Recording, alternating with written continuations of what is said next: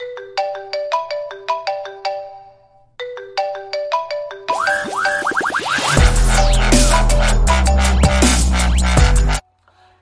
finished chapter one, you finished chapter two, you've done your exercise on uh, do crazy shit, and that is awesome. So, so you're freeing your mind, you're free, you're being able to get outside of your own skin, get your opinion out there. You're starting with that exercise.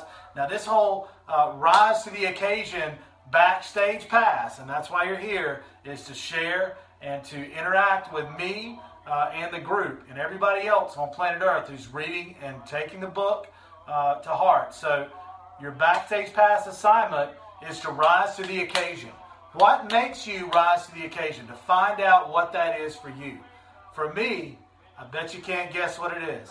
I absolutely love going to the city. And by the city, I mean New York City. And if you've got the ebook, which you should have, you're going to be able to easily click on, in chapter 2. And you, if you've got the ebook, you've already seen me in New York and how I act, which is giddy like a kid, if you can believe that. Um, I love it. The city's just energizing. It just, you know, I love the sights, the sounds, the smells, good, bad, whatever. Everybody there, from the trash man to the CEO, seems to have, from the taxi cab driver, it doesn't matter who it is, to the person serving me a falafel or a piece of pizza in Brooklyn, seems to have a purpose. And they seem to be energized.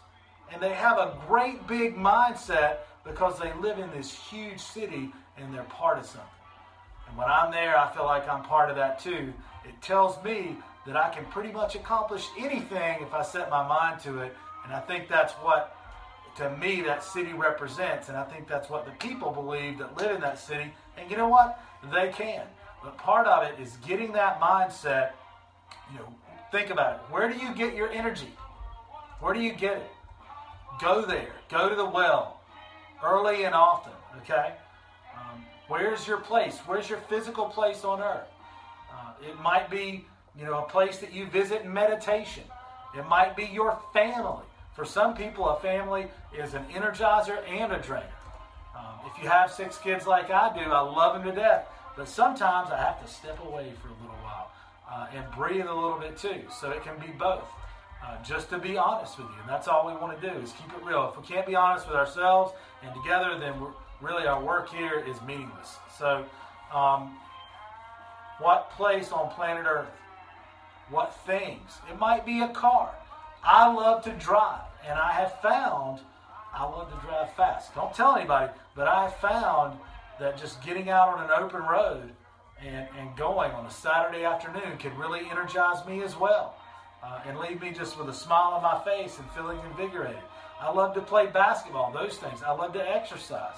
Those things energize me on a daily basis. Those routines energize me.